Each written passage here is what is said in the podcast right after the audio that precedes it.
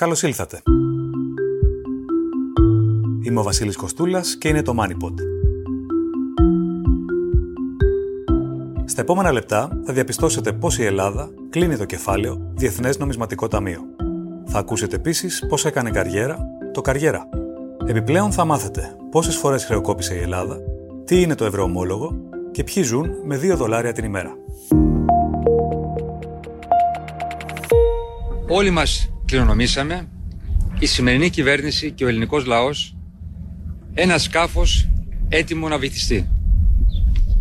Μια χώρα χωρίς κύρος και αξιοπιστία, που είχε χάσει το σεβασμό ακόμα και των φίλων και εταίρων της. Αυτή ήταν μια αλήθεια, όπως την ακούσαμε από τον τότε Πρωθυπουργό Γιώργο Παπανδρέου τον Απρίλιο του 2010 με φόντο του Καστελόριζο. Αν και οι απόψεις διήστανται κατά πόσο ήταν προς το συμφέρον της χώρας να υποθεί με αυτόν τον τρόπο on camera. Οι αγορές δεν ανταποκρίθηκαν. Λογικό. Και κάπως έτσι. Είναι ανάγκη. Ανάγκη εθνική και επιτακτική.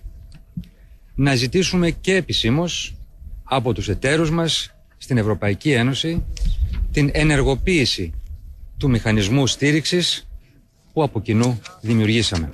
Στο μηχανισμό αυτόν, παρότι ευρωπαϊκός, συμμετείχε και το Διεθνές Νομισματικό Ταμείο, καθώς είχε την εμπειρία από αντίστοιχα προγράμματα οικονομικής προσαρμογής στην πραγματικότητα χρεοκοπημένων χωρών.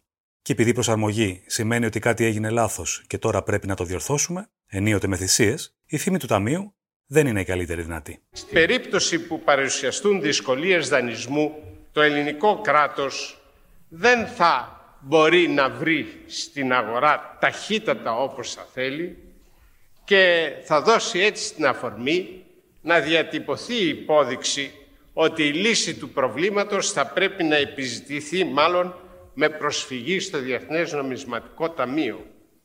Θα είναι μια ταπεινωτική εξέλιξη για την Ελλάδα, η πιο καταστροφική κατάληξη της διακυβέρνησης της Νέας Δημοκρατίας έλεγε ο Κώστας Σιμίτης στη Βουλή τον Δεκέμβριο του 2008, σε μια δήλωση προάγγελο της προσφυγής στο Ταμείο. Βεβαίως, αντίστοιχες προειδοποιήσει είχαμε ακούσει και πολύ πιο νωρίς. Το πρόβλημα δεν είναι σήμερα αν θα υποτιμηθεί η δραχμή. Αυτό είναι το λιγότερο κακό. Το τραγικό πρόβλημα της ελληνικής οικονομίας είναι ότι δεν αντέχει τα βάρη και τα ελλείμματα. Ότι δεν είναι μακριά η στιγμή που η Ελλάδα δεν θα μπορεί πια να δανειστεί και θα καταφύγει η κέτη στο Διεθνές Νομισματικό Ταμείο. Κωνσταντίνος Μητσοτάκης, το 1994. Με την ένταξη στην Ευρωπαϊκή Ένωση και μετέπειτα στην Ευρωζώνη, η Ελλάδα απέκτησε εύκολη πρόσβαση σε επιχορηγήσεις και φτηνά δάνεια. Ωστόσο, εξάντλησε τους πόρους περισσότερο σε δαπάνες και κατανάλωση και λιγότερο σε επενδύσεις που θα πολλαπλασίαζαν μελλοντικά την παραγωγή της. Για πολύ καιρό, η χώρα μας επέτρεπε σε υψηλά επίπεδα δύο ταυτόχρονα ελλείμματα, στον κρατικό προπολογισμό και στο εμπορικό ισοζύγιο, ώσπου έφτασε στο απροχώρητο. Η προσφυγή στο Διεθνές Νομισματικό Ταμείο σηματοδότησε την αποτυχία της οικονομικής πολιτικής δεκαετιών. Πολλά μεσολάβησαν από τότε. Και πλέον, από εβδομάδα σε εβδομάδα, το ελληνικό δημόσιο θα αποπληρώσει πλήρως το δάνειο που έλαβε από το Ταμείο, νωρίτερα από το προκαθορισμένο διάστημα. Όμως, τι σημαίνει πρακτικά για την Ελλάδα σήμερα; Ο απογαλακτισμός από αυτόν τον περιβόητο οργανισμό. Η αποπληρωμή 1,9 ε, δισεκατομμυρίων ευρώ επί συνόλου 360 δισεκατομμυρίων του δημοσίου χρέους ελάχιστα θα επηρεάσει το κόστος εξυπηρέτησης. Εξάλλου με δανεικά θα αποπληρώσουμε και το Διεθνές Νομισματικό Ταμείο. Το MoneyPod επικοινώνησε με την οικονομολόγο του Κέντρου για τη Διεθνή Διακυβέρνηση Καινοτομίας, πρώην στέλεχος του Διεθνούς Νομισματικού Ταμείου, Μιράντα Ξαφά. Σε αυστηρά οικονομικούς όρους, το όφελος της Ελλάδας είναι περιορισμένο, μπροστά στο δυσθεώρητο χρέος της. Εξάλλου, εδώ και κάποιον καιρό, δεν έχουν δεσμευτική ισχύ οι συστάσεις του Ταμείου για τη λειτουργία της ελληνικής οικονομίας. Υπάρχει όμως και η μάχη των συμβολισμών. Το σήμα που δίδεται στις αγορές είναι ότι η Ελλάδα είναι συνεπής στις υποχρεώσεις της και ότι η σημερινή διαχείριση δεν έχει καμία σχέση με αυτήν της περίοδου 2015-16 όταν η Ελλάδα μπήκε στην ίδια λίστα με υποσαχάριες αφρικανικές χώρες που δεν αποπλήρωναν τις υποχρεώσεις τους προς το Ταμείο εγκαίρως. Και πώς θα διαμορφωθεί η σχέση της Ελλάδας με το Ταμείο μετά την εξόφληση; Απλώς η Ελλάδα παραμένει ένα από τα κράτη-μέλη που ε, τα επισκέπτεται κάθε χρόνο το IMF και συντάσσει μία έκθεση για την πορεία της οικονομίας και με τις συμβουλές που έχει να δώσει το Ταμείο στην ε, οικονομική διαχείριση της χώρας. Η συνύπαρξη της Ελλάδας με το Διεθνές Νομισματικό Ταμείο ήταν ταραχώδης. Το Ταμείο έβλεπε την Ελλάδα ως ένα πελατειακό κράτος που δεν θέλει να αλλάξει. Στελέχη του χαρακτήριζαν τη χώρα μη μεταρρυθμίσιμη. Η ελληνική πλευρά προσέγγιζε τον οργανισμό ως κάποιον παρήσακτο, που τον ενδιέφερε να επιβάλλει λιτότητα σχεδόν ως αυτό σκοπό. Και θα ξεχώριζα το αίτημα του Ταμείου που το είχε επανειλημμένως επαναλάβει και συνεχίζει να το κάνει, ότι η Ελλάδα χρειάζεται εκβάθρον αναδιάταξη των δαπανών και των εσόδων του δημοσίου για να γίνουν πιο φιλικά προς την ανάπτυξη και για να δημιουργηθεί δημοσιονομικός χώρος για κοινωνικές δαπάνες και για μειώσεις φόρων. Κατά μία έννοια, το Ταμείο, σε επίπεδο ατζέντας, ήταν σύμμαχος της Ελλάδας, δεδομένου ότι ήθελε πιο νωρίς το κούρεμα του χρέους από τους πιστωτές της και ανέκαθεν υποστήριζε την ανάγκη για μειώσεις φόρων και εισφορών, προκειμένου να ανασάνει η οικονομία. Βεβαίως με τον αστερίσκο της μείωσης των κρατικών δαπανών, πόσο μάλλον σε τομείς όπως οι συντάξεις. Σήμερα ακόμα το 1 πέμπτο των φορολογικών εσόδων επιδοτεί το ασφαλιστικό σύστημα, ενώ λείπουν κονδύλια από τα νοσοκομεία, από την παιδεία, από την άμυνα, από τις μεταφορές και από το κοινωνικό κράτος. Ακόμα και μετά τη μετα... Ε, μεταρρύθμιση Κατρούγκαλου του 2016, η δαπάνη για συντάξεις παραμένει γύρω στο 16% του ΑΕΠ, ξεπερνώντας κατά πολύ τη σχετική δαπάνη στις ε, υπόλοιπες χώρες της Ευρωπαϊκής Ένωσης, ενώ οι εισφορές καλύπτουν λιγότερο από τις μισές υποχρεώσεις. Και στην πλευρά των εσόδων; Από την πλευρά των εσόδων, ένα ελάχιστο ποσοστό των φορολογούμενων επιβαρύνεται με τη μερίδα του λέοντος των φορολογικών εσόδων και έτσι το Ταμείο ε, ζήτησε ε, μείωση του αφορολόγητου όπου το σημείο στο οποίο βρίσκεται το αφορολόγητο σημαίνει ότι το 52% των μισθωτών δεν πληρώνουν ούτε ένα ευρώ φόρο εισοδήματος. Το αντίστοιχο ποσοστό στις περισσότερες χώρες της Ευρωπαϊκής Ένωσης δεν ξεπερνάει το 10%.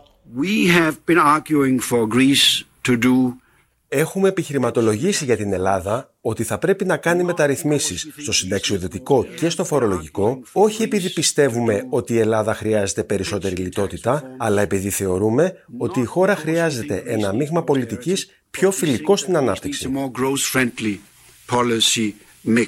Έλεγε ο τότε επικεφαλής του Ταμείου για το ελληνικό πρόγραμμα, Πολ Τόμσεν. Αυτό το αίτημα του Ταμείου για περικοπή των συντάξεων και για μείωση του αφορολόγητου παρουσιάστηκε στην Ελλάδα ως αίτημα επιβολής λιτότητας. Ενώ δεν ήταν, ήταν απλώς ε, μία ε, προσπάθεια εξυγίανσης των δαπανών, δηλαδή δεν μπορεί τόσο μεγάλο ποσοστό των δαπανών να πηγαίνει στις συντάξεις, ούτε μπορεί το 5% των φορολογούμενων να συνεισφέρουν το 90% των εσόδων.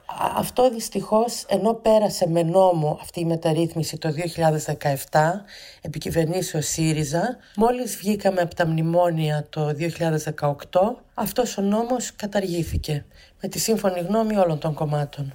Το Ταμείο πίεζε σχεδόν αιμονικά για θεμελιώδη αλλαγή του δημοσιονομικού μείγματος αλλά στην ουσία ποτέ δεν επικράτησε της ευρωπαϊκής ατζέντας μέσα στον κοινό μηχανισμό για την Ελλάδα. Αυτοί οι στόχοι παραμένουν φιλόδοξοι και χρειάζονται προσήλωση για την εφαρμογή μεταρρυθμίσεων, οι οποίες υπερβαίνουν όσα είχαμε δει μέχρι σήμερα. Έλεγε η Ντέλια Βελκουλέσκου, έτερος τέλεχο της τότε αποστολής του Ταμείου στην Αθήνα, σε μια από τις σπάνιες δημόσιες εμφανίσεις της εκείνη την περίοδο. Ωστόσο, μεγάλη συζήτηση έγινε για τον περιβόητο λανθασμένο πολλαπλασιαστή που χρησιμοποίησε το Ταμείο στους υπολογισμούς για τις προβλέψεις του, υποτιμώντας την επίπτωση της δημοσιονομικής προσαρμογής στο εθνικό εισόδημα της Ελλάδας. Αυτή η κριτική είναι απολύτως λανθασμένη για τον απλούστατο λόγο ότι οι προβλέψεις του Ταμείου βασίστηκαν στην υπόθεση ότι το πρόγραμμα θα εφαρμοστεί. Στην πράξη το πρόγραμμα δεν εφαρμόστηκε. Οι καταθέσεις της τράπεζες μειώθηκαν σημαντικά κατά δεκάδες δισεκατομμύρια. Υπήρξε ε, πιστοτική ασφυξία. Η εμπιστοσύνη δεν επανήλθε, με αποτέλεσμα φυσικά η ύφεση να βαθύνει. Η Κριστίν Λαγκάρντ μίλησε δημοσίως για το λάθος του πολλαπλασιαστή. Οι πραγματικοί αρχικοί λανθασμένοι υπολογισμοί ήταν αυτοί που οδήγησαν στα λάθος νούμερα και στη λάθος προσέγγιση. Υπήρξε όμως και συνέχεια στην τοποθέτηση της τότε Γενικής Διευθύντριας του Ταμείου. Όμως, σε κάθε περίπτωση, η Ελλάδα έπρεπε να σταθεροποιηθεί. Έπρεπε να αναδιαρθρώσει και να προσαρμόσει το οικονομικό της περιβάλλον, αφαιρώντας τα εμπόδια για την ανάπτυξη. Μπορεί ο δημοσιονομικός πολλαπλασιαστής να ήταν υψηλότερος από αυτόν που περιμέναμε όταν σχεδιάστηκε το πρώτο πρόγραμμα, αλλά δεν καθορίζει ένας πολλαπλασιαστής το πρόγραμμα προσαρμογής που έπρεπε να αποπερατωθεί.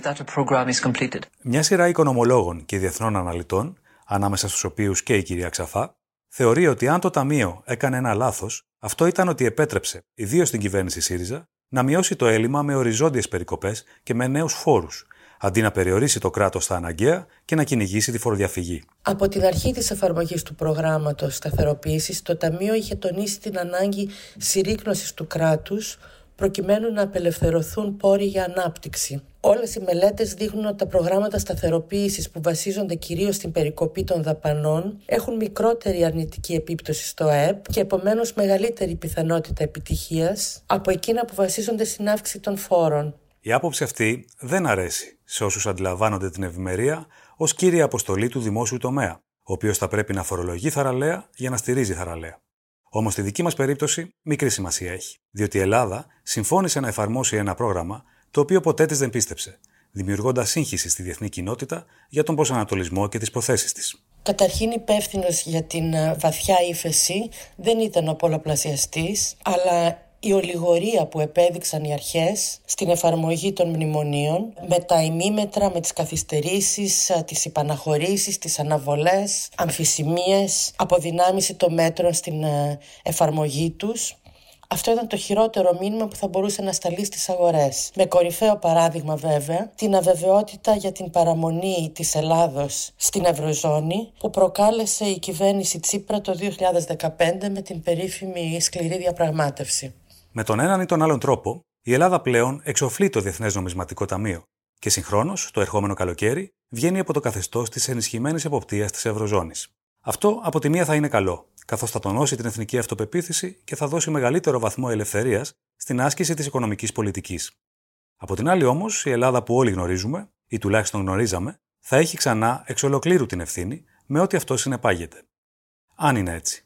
Δεν είμαι τόσο σίγουρη ότι η έξοδος της Ελλάδος από την ενισχυμένη εποπτεία θα επιστρέψει την ευθύνη για τη διαχείριση της οικονομίας εξ ολοκλήρους στις ελληνικές αρχές, διότι μετά τη χρεοκοπία της Ελλάδος και γενικότερα την κρίση στην Ευρωζώνη το 2010 και 2011, οι κανόνες για την οικονομική διαχείριση των κρατών μελών έχουν γίνει πιο αυστηροί και η εποπτεία έχει γίνει πολύ πιο στενή. Και ποια είναι τώρα η εικόνα της ελληνικής οικονομίας; Μετά από τόσα προγράμματα και ενδιάμεσες κρίσεις; Οι πρόσφατες εκθέσεις του Ταμείου δίνουν εύσημα στην κυβέρνηση για τις προσπάθειες που καταβάλει να ξεμπλοκάρει τις ιδιωτικοποιήσεις, να απλοποιήσει την αδειοδότηση των επιχειρήσεων και των επενδύσεων, να προωθήσει την ηλεκτρονική διακυβέρνηση και βέβαια να εξηγιάνει το τραπεζικό σύστημα. Οι ίδιες εκθέσεις επισημαίνουν όμως και την ανάγκη να εφαρμοστεί μια κρίσιμη μάζα μεταρρυθμίσεων στο δημοσιονομικό, χρηματοπιστωτικό και ρυθμιστικό τομέα για την ε, ανάταξη του παραγωγικού ιστού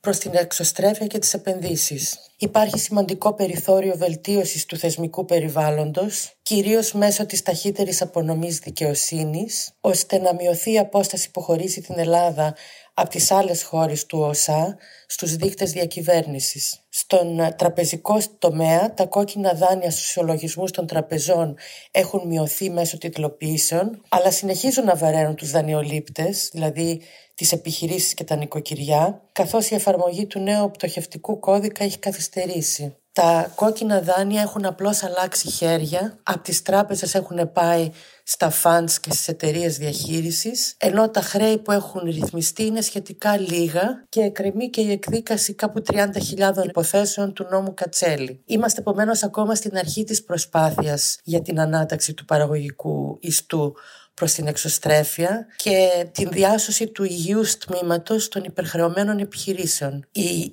η συνέχιση των μεταρρυθμίσεων σε αυτά τα μέτωπα είναι προϋπόθεση για την επίτευξη της πολυπόθητης επενδυτικής βαθμίδας. Όλα αυτά με δημόσιο χρέος στα 360 δισεκατομμύρια ευρώ, δηλαδή πάνω από 200% του ΑΕΠ.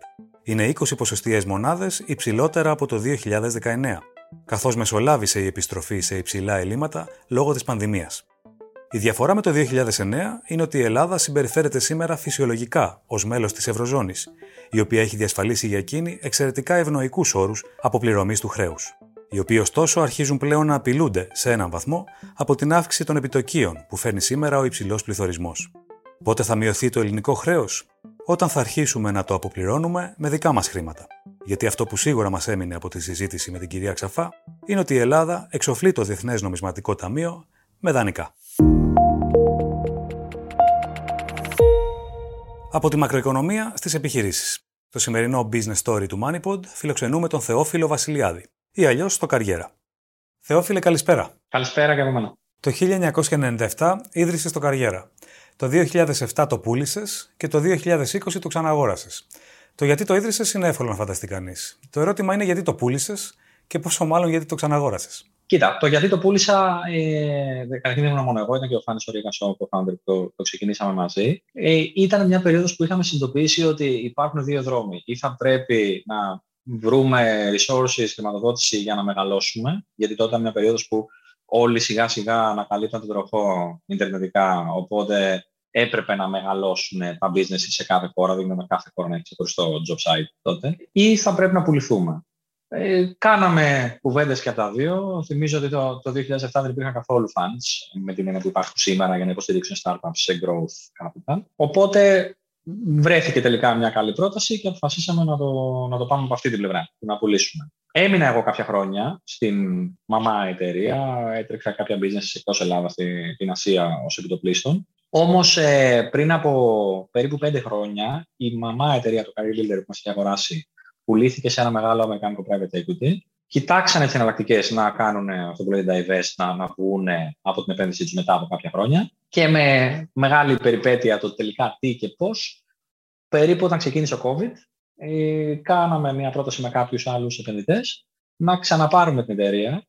Ο λόγος ήταν γιατί νιώθω ότι υπήρχε η ανάγκη να αλλάξει το industry από απλά job site να γίνει μια πολύ πιο ολοκληρωμένη πλατφόρμα όπου κάποιος μπορεί να βρει οτιδήποτε γύρω από την αγορά εργασίας και όχι μόνο μια θέση εργασίας. Και επίσης γιατί νιώθω και ότι μπαίνω πλέον και εγώ στη ζωή μου σε μια φάση που είναι η εποχή μας των ανθρώπων της γενιάς μας και των δύο μας περίπου συνομήλικοι, να, να αλλάξει λίγο το, το scope της επιχειρηματικότητας στην Ελλάδα, να κάνει καινούργια πράγματα.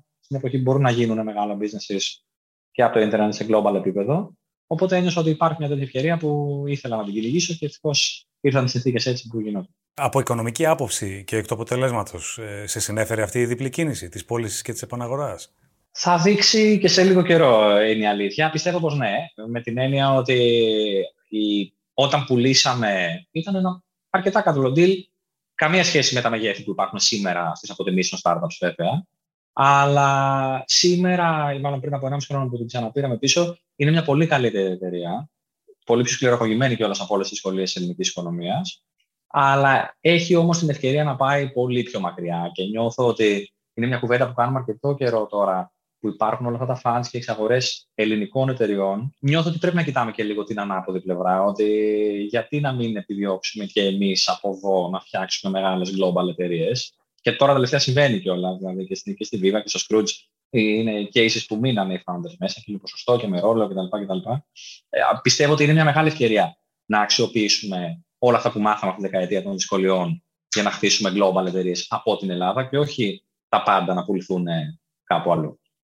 Ε, σήμερα λοιπόν φιλοδοξείς να λανσάρεις μια νέα ψηφιακή πλατφόρμα ε, στα πρότυπα του LinkedIn, όπως ο ίδιος έχεις πει, ε, και αν δεν κάνω λάθος, περιμένουμε το νέο προϊόν τον επόμενο μήνα. Ε, θα ήθελες να μας μιλήσεις λίγο γι' αυτό; Εμείς, ε, αγοράζοντας το καριέρα το καλοκαίρι του 20, ε, ουσιαστικά πατάμε και ακόμα τώρα που είμαστε ε, στις αρχές του 22, πατάμε στην πλατφόρμα που είχε το Career Builder, η μαμά εταιρεία. Το οποίο ε, είναι σχετικά παλιό για τα ιντερνετικά δεδομένα. Πήραμε λοιπόν μια δύσκολη απόφαση να στήσουμε μια τελείως καινούργια ομάδα από 0 σε 25 άτομα τεχνολογίας με την καθοδήγηση του Γιάννη Ζαούδη που είναι και co-founder της Polfis, ο οποίος έχει έρθει σε εμάς, είναι ε, head της ομάδας τεχνολογίας.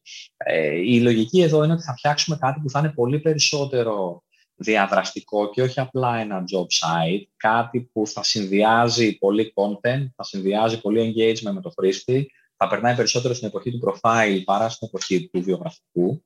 Και όλα αυτά γιατί είμαστε σε μια εποχή που ευτυχώς έχουμε αρκετά δυναμική ανάπτυξη στην οικονομία, ειδικά στα, στα αντικείμενα των, των, ας πούμε, αυτό, αυτό που λέγεται knowledge workers, ε, άνθρωποι που, που είναι white collars, που ε, έχουν περισσότερο μη χειρονακτικές δουλειές. Ε, και αυτό τους οδηγεί να μην είναι τόσο active job seekers, να μην είναι άνθρωποι που ψάχνουν, θα μπουν μέσα και θα ψάχνουν δουλειά σε κάτι σαν το παλιό καριέρα, αλλά θα θέλουν να είναι εκεί, να το χρησιμοποιούν κάθε μέρα, να βλέπουν το πώς κινείται η αγορά εργασίας, να βλέπουν ποια είναι τα trends, ποια είναι τα skills που θα χρειαστούν, ποια είναι τα επαγγέλματα του μέλλοντος. Και έτσι με όλο αυτό το content, παράλληλα να βλέπουν και θέσεις εργασίας που μπορούν να τους ταιριάζουν. Οπότε αυτή είναι η μετεξέλιξη, κάτι που μοιάζει πολύ περισσότερο στο LinkedIn παρά στο παλιό μοντέλο των κλασικών ε, μηχανών αναζήτησης που υπάρχουν πολλές εργασίε και κάποιο μπαίνει και τις ψάχνει. Ε, μετά την πανδημία και τα lockdowns, ήρθαν νέα μοντέλα και πρότυπα στην αγορά εργασίας. Ε, θα ήθελα να μας πεις, με βάση την εικόνα που αποκομίζεις ε, μέσα από το καριέρα, ε, ποιες δεξιότητες θεωρείς ότι θα πρέπει να έχει σήμερα κάποιος για να ανταπεξέλθει με καλύτερους όρους στη διεκδίκηση μιας θέσης απασχόλησης; Πάνω απ' όλα, η βασική δεξιότητα που πρέπει να έχει κανείς σήμερα είναι να μάθει να ανταποκρίνεται στην αβεβαιότητα. Να παίρνει αποφάσεις χωρίς να έχει όλα τα δεδομένα. Εσεί πριν από μερικά χρόνια υπήρχε μια μεγάλη τάση, αυτό που λέγεται data driven αποφάσεις. Να έχουμε τα data για να πάρουμε τις σωστές αποφάσεις. Αλλά πλέον δεν υπάρχει ο χρόνος. Ε, το βλέπουμε και τώρα, αν το, αν το σκεφτείς, ε, εσύ που είσαι και των οικονομικών, πριν από μερικούς μήνες μόνο, συζητάγαμε μια εποχή που θα έχουμε για μια δεκαετία μηδενικά ή αρνητικά επιτόκια. Και τώρα ξαφνικά έχουμε ένα πληθωρισμό που δεν δικαιολογεί τέτοια κατάσταση. Ε, η ενεργειακή κρίση μας βρήκε τελείως απροετοίμαστους, παρότι δεν είχε να κάνει μόνο με την Ουκρανία, ήταν και συνολικό πρόβλημα. Το είδο οι αλυσίδες διανομής. Όλα αυτά οδηγούν στην έλλειψη της πολυτέλειας να έχουμε όλα τα δεδομένα για να πάρουμε αποφάσεις. Άρα, νομίζω ότι το νούμερο ένα skill που χρειάζεται είναι να μπορούμε να είμαστε αυτό που στην τεχνολογία ονομάζεται agile, με ό,τι δεδομένα έχουμε, να παίρνουμε όσο δυνατόν πιο γρήγορη απόφαση. Παράλληλα, η, η άλλη πλευρά αυτού του νομίσματος είναι ότι έχουμε υπερβολικά πολλή πληροφορία. Οπότε η φράση που λέω εγώ είναι focus is a new genius. Αν μπορέσουμε να εστιάσουμε στα λίγα πράγματα που ξέρουμε και να πάρουμε γρήγορα αποφάσεις, χωρίς να επηρεαστούμε από τα χιλιάδες distractions που υπάρχουν εκεί έξω, οι άνθρωποι θα μπορούν να το κάνουν αυτό, είναι οι άνθρωποι θα μπορούν να ξεχωρίσουν. Mm-hmm. Ε, και ποιοι τομείς θα έλεγες ότι είναι πιο δυναμικοί σήμερα στην ελληνική αγορά εργασίας, δεν μπορώ να μην ξεκινήσω από το προφανές, που είναι οτιδήποτε ακουμπάει την τεχνολογία. Ε, είναι τεράστιο το gap τόσο σε ανθρώπους που, σε σχέση με το ποια είναι η ζήτηση και ποιοι είναι οι άνθρωποι που ε, έχουν skills τεχνολογίας, δημιουργίας τεχνολογίας. Από την άλλη, το ίδιο πρόβλημα υπάρχει και στη χρήση τεχνολογίας. Πολλές φορές πολλοί λένε δεν με αφορά η τεχνολογία, δεν γράφω κώδικα, δεν δουλεύω σε startup, δεν δουλεύω σε εταιρεία πληροφορικής. Αλλά ε, ε, προχθές ήρθε ένας άνθρωπος στο σπίτι μου να μου βάλει πετρέλαιο και δεν ήξερε να χειριστεί το καινούριο τάμπλετ που του είχαν βάλει για να βάλει το πετρέλαιο. Αυτός είναι ένα άνθρωπος που μερικά χρόνια θα θεωρούσε ότι δεν έχει να κάνει με τεχνολογία. Άρα σήμερα τα digital skills, είτε ε, τα, μάλλον, τα επαγγέλματα γύρω από την τεχνολογία, είτε είναι επαγγέλματα που δημιουργούν τεχνολογία, είτε είναι επαγγέλματα που χρησιμοποιούν τεχνολογία, είναι το νούμερο ένα. Παρ' όλα αυτά, θεωρώ ότι το δεύτερο βασικό κομμάτι της Ελλάδας θα είναι ο τουρισμός και στα επαγγέλματα. Πρέπει να περάσουμε σε μια εποχή που στον τουρισμό δουλεύουν επαγγελματίες στον τουρισμό και όχι άνθρωποι που βρέθηκαν εκεί από σύμπτωση. Αυτό απαιτεί και εκπαίδευση, απαιτεί και συνειδητοποίηση ότι κάποιο κάνει καριέρα στον τουρισμό. Άρα, αυτά είναι τα δύο πράγματα που είναι τα προφανή. Οτιδήποτε ακουμπάει την τεχνολογία, είτε στη δημιουργία της, είτε στη χρήση της, οτιδήποτε ακουμπάει τον τουρισμό. Και παραδόξως, ένα άλλο trend που βλέπουμε τον τελευταίο καιρό είναι η παραγωγή. Νομίζω ότι, και, και μιλάω για βιομηχανία, νομίζω ότι θα έρθει λίγο περισσότερο βιομηχανοποίηση της χώρας ίσως όχι, στην, ε, δεν θα γυρίσουμε στην εποχή των, του, του 50, ας πούμε, του ελληνικού οικονομικού θαύματος, ε, βιομηχανικά, αλλά νομίζω ότι όλο και περισσότερο θα υπάρχουν ευκαιρίες για ανθρώπους που ασχολούνται με την παραγωγή, είτε είναι εργάτες, είτε είναι συγκεκριμένοι εργάτες, μάλλον, είτε είναι μηχανικοί. Νομίζω θα δούμε και μια τάση προς τα εκεί. Και τελικά, πώς θα περιέγραφες το προφίλ του μέσου νέου εισερχόμενου στην ελληνική αγορά εργασίας και ποιες διαφορές ενδεχομένως εντοπίζεις με τις παλιότερε γενιές; Ε, θα έλεγα ότι είναι άνθρωποι που είναι πιο συνειδητοποιημένοι σε σχέση με το τι θέλουν και ίσως ακόμη περισσότερο με το τι να περιμένουν. Αυτό βέβαια ίσως τους αφαιρεί και λίγο σε εισαγωγικά πείνα. Δηλαδή νιώθω ότι τα παιδιά που μόλις μπαίνουν στην αγορά εργασίας, επειδή έχουν περάσει και από μια εφηβική ηλικία ή των σπουδών τους μέσα από δυσκολίες μεγάλες, νιώθουν ότι τώρα ήρθε η ώρα αυτό να το κεφαλαιοποιήσουν. Ε, νομίζω ότι είναι λίγο νωρίς. Δηλαδή, θα ήθελα να δω ένα συνδυασμό των δύο πραγμάτων. Έχω εμπιστοσύνη στον εαυτό μου, ξέρω ότι αξίζω, δεν πρέπει να παίρνω στους πείνας, δεν, πρέπει να έχω, δεν κάνω χάρη στον εργοδότη που θα μου προσλάβει, αλλά είμαι διατεθειμένος να κάνω και το extra mile για να χτίσω και την Ελλάδα του αύριο και τη δικιά μου την καριέρα του αύριο. Νομίζω ότι ακόμα τα παιδιά που μπαίνουν τώρα στην αγορά εργασίας είναι λιγάκι μουδιασμένα από μια δεκαετία των σχολείων και προσπαθούν να βρουν αυτή την ισορροπία. Τι αξίζω, τι θα προσφέρω. Ε, τα επόμενα χρόνια νομίζω θα, το, θα τους βοηθήσει να το βρουν. Ε, αν μη τι άλλο, είσαι παλιός στον χώρο της επιχειρηματικότητας από το μηδέν, να το πω έτσι. Έχοντας παρακολουθήσει όλη αυτή την πορεία της ελληνικής startup σκηνής, σε ποιο σημείο θα έλεγες ότι βρίσκεται σήμερα; Νομίζω η ελληνική startup σκηνή είναι στο σημείο που θα αντιμετωπίσει την πραγματικότητα. Βρεθήκαμε σε μια, δεν θα την πω φούσκα, αλλά σίγουρα αρκετά πληθωριστική περίοδο που λόγω των πολύ ωραίων πρωτοβουλειών τόσο του Equifund με τα fund που δημιουργήθηκαν, όσο και των ιδιωτών επενδυτών που έβαλαν χρήματα, δημιουργήθηκαν μεγάλες αποτιμήσεις, δημιουργήθηκαν και πολλές καλές εταιρείες. Αλλά νομίζω ότι τώρα φτάνουμε στο σημείο που η πραγματικότητα μας χτυπάει την πόρτα και θα δούμε πολλές εταιρείες που είναι καλές και θα πάνε πάρα πολύ καλά, αλλά θα δούμε και εταιρείες οι οποίες θα ξεφουσκώσουν. Ε, είμαι λίγο.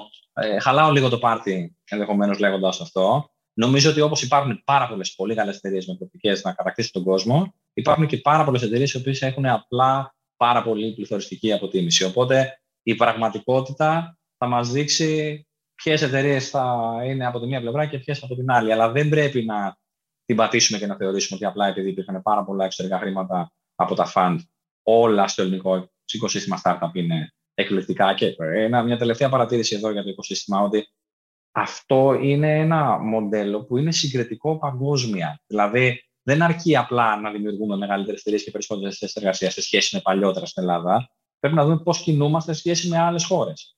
Και δεν κινούμαστε τόσο γρήγορα. Κινούμαστε πιο αργά από άλλους. Οπότε πρέπει να ξυπνήσουμε λίγο από την ε, νιρβάνα μας και να συγκριθούμε και με τους άλλους. Ναι, εξαρτάται αν έχουμε ως σημείο αναφορά στην παλιά Ελλάδα ή το τι συμβαίνει στο εξωτερικό. Ε, αν είσαι τύπος ε, που δίνει συμβουλές στους νεότερους, αυτή θα ήταν μια καλή στιγμή να το κάνεις. Αν είχαμε εικόνα, θα ε, διάβαζα αυτό που έχω γραμμένο πίσω από τον τοίχο μου. Dream big, stay humble, work hard και have fun.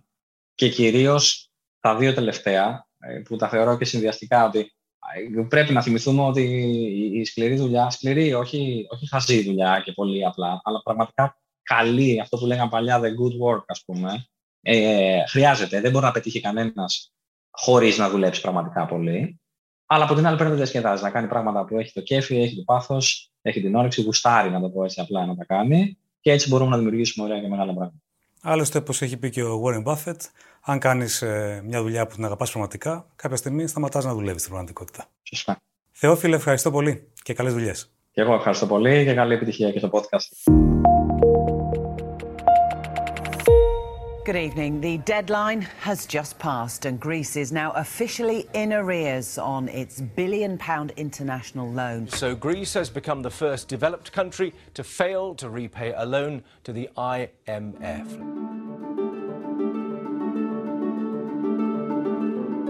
Ήταν Ιούλιος του 2015. Η περιβόητη διαπραγμάτευση Τσίπρα Βαρουφάκη με τους διεθνείς πιστωτές βρισκόταν σε πλήρη εξέλιξη, οδηγώντας την οικονομία στα άκρα. Η ελληνική αθέτηση πληρωμής στο Διεθνές Νομισματικό Ταμείο ήταν πλέον γεγονός. Ακολούθησε μια ανταλλαγή επιχειρημάτων κατά πόσο η ληξιπρόθεσμη αυτή οφειλή σηματοδοτούσε χρεοκοπία για το ελληνικό κράτος. Ήταν η πέμπτη φορά στην ιστορία της σύγχρονης Ελλάδας που το ελληνικό δημόσιο απέτυχε να ανταπεξέλθει στις υποχρεώσεις του. Το 1826 έσκασαν τα δάνεια της ανεξαρτησίας και λέγεται ότι στο κρατικό ταμείο δεν υπήρχε ούτε μία λίρα. Το 1843 καταγράφηκε η γνωστή ως χρεοκοπία του Όθωνα, που οδήγησε στον ασφικτικό διεθνή οικονομικό έλεγχο της Ελλάδας. Το 1893, μια σειρά παραγόντων οδήγησε στο δυστυχώς επτοχεύσαμεν του Χαρίλα Οτρικούπη, μια φράση η οποία ουδέποτε καταγράφηκε επισήμως, σε αντίθεση με την πτώχευση του ελληνικού κράτους. Το 1932 ακολουθεί η επόμενη αδυναμία πληρωμών της μικρής και αδύναμης Ελλάδας, από τους πλέον εκτεθειμένους στα απόνερα της μεγάλης διεθνούς ύφεσης του 1929. Η έννοια της κρίσης χρέους είναι σχεδόν ταυτόσιμη με την ιστορία του νεοελληνικού κράτους, μέσα από χρεοκοπίες, πακέτα στήριξης και μηχανισμούς εξωτερικής εποπτείας, υπενθυμίζοντας ότι προπόθεση για την εθνική κυριαρχία και αυτονομία δεν είναι άλλη από μια ισχυρή και σύγχρονη οικονομία. Τι είναι το ευρωομόλογο; Ο όρος αφορά στο ομόλογο το οποίο εκδίδουν από κοινού οι 19 χώρες της Ευρωζώνης. Πρόκειται για δάνειο από τις αγορές κεφαλαίων, με ένα χρεόγραφο το οποίο εκδίδει ο δανειολήπτης, εμπροκειμένου η Ευρωζώνη. Το κουπόνι αυτό προβλέπει τη χρονική διάρκεια, το επιτόκιο και τις ημερομηνίες πληρωμών από τον εκδότη στους επενδυτές, οι οποίοι παρέχουν κεφάλαια με χρέωση. Η πρόταση για ευρωομόλογο εμφανίστηκε για πρώτη φορά τη δεκαετία του 2010, με το σκεπτικό ότι η Ευρωπαϊκή Επιτροπή έχει υψηλή βαθμολογία από τους διεθνούς οίκους αξιολόγησης και επομένως μπορεί και δανείζεται φτηνά από τις αγορές. Άρα μπορεί να δανείζεται εκείνη για λογαριασμό των ευρωπαϊκών κρατών, τα οποία έτσι αποκτούν έμεση πρόσβαση σε φτηνότερο δανεισμό από ό,τι θα ίσχυε για κάθε χώρα μεμονωμένα. Η ιδέα τότε δεν προχώρησε, λόγω της αντίρρησης των κυβερνήσεων εκείνων που πίστευαν ότι ο ευκολότερος δανεισμός θα μείωνε το κίνητρο των χωρών για μεταρρυθμίσεις, οι οποίες θα βελτίωναν τις οικονομίες τους χωρίς νέα δάνεια και έτσι θα συγκρατούσαν το χρέος τους. Μεσολάβησε όμως η πανδημία, η οποία έκαμψε τις όποιες αντιστάσεις λόγω των έκτακτων, αντικειμενικών και οριζόντιων επιπτώσεων σε όλες τις ευρωπαϊκές οικονομίες. Εξού και η απόφαση για την έκδοση του πρώτου ευρωομολόγου δεκαετούς διάρκειας το καλοκαίρι του 2020. Σήμερα, με τη ρωσο-ουκρανική κρίση σε έξαρση, επανέρχεται η ιδέα της έκδοσης ενός ευρωομολόγου, αυτήν τη φορά για την ενέργεια και την άμυνα. Όμως η Ευρωζώνη, μέχρι στιγμής, εμφανίζεται διστακτική λόγω των ήδη διωγγωμένων κρατικών χρεών που επιφυλάσσουν κινδύνους για τις ευρωπαϊκές οικονομίες. Διότι το ευρωομόλογο διασφαλίζει μεν φτηνά δάνεια, τα οποία όμως είναι δάνεια και κάποια στιγμή θα πρέπει να αποπληρωθούν. Το ήξερες; Το 1820 έως και το 80% του παγκόσμιου πληθυσμού βρισκόταν κάτω από τη γραμμή της ακραίας φτώχειας. Σήμερα το ποσοστό έχει μειωθεί σε λιγότερο από 20%. Μεσολάβησε, τι άλλο, η εκτόξευση των ρυθμών ανάπτυξης, με όχημα την τεχνολογική εξέλιξη και τελικά την αύξηση της παραγωγικότητας. Ωστόσο, ακόμη και σήμερα, ένας στους 10 ανθρώπους επιβιώνει μόλις με 2 δολάρια την ημέρα. Το υψηλότερο ποσοστό συναντά κανείς το 40% στην υποσαχάρια Αφρική. Ο Οργανισμός Ηνωμένων Εθνών έχει θέσει ως στόχο τον εκμηδενισμό της ακραίας στόχιας μέχρι το 2030, αν και ο στόχος θεωρείται φιλόδοξος. Σημειωτέων έως και το 80% του παγκόσμιου πληθυσμού, δηλαδή 6,5 δισεκατομμύρια άνθρωποι, ζει με 30 δολάρια την ημέρα, δηλαδή με 900 δολάρια τον μήνα.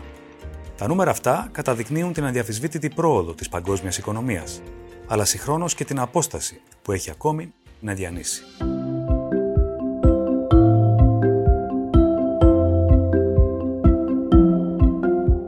Αυτό ήταν ακόμη ένα επεισόδιο του MoneyPod. Ξανά μαζί σας τη μεθεπόμενη Τετάρτη. Γεια και χαρά!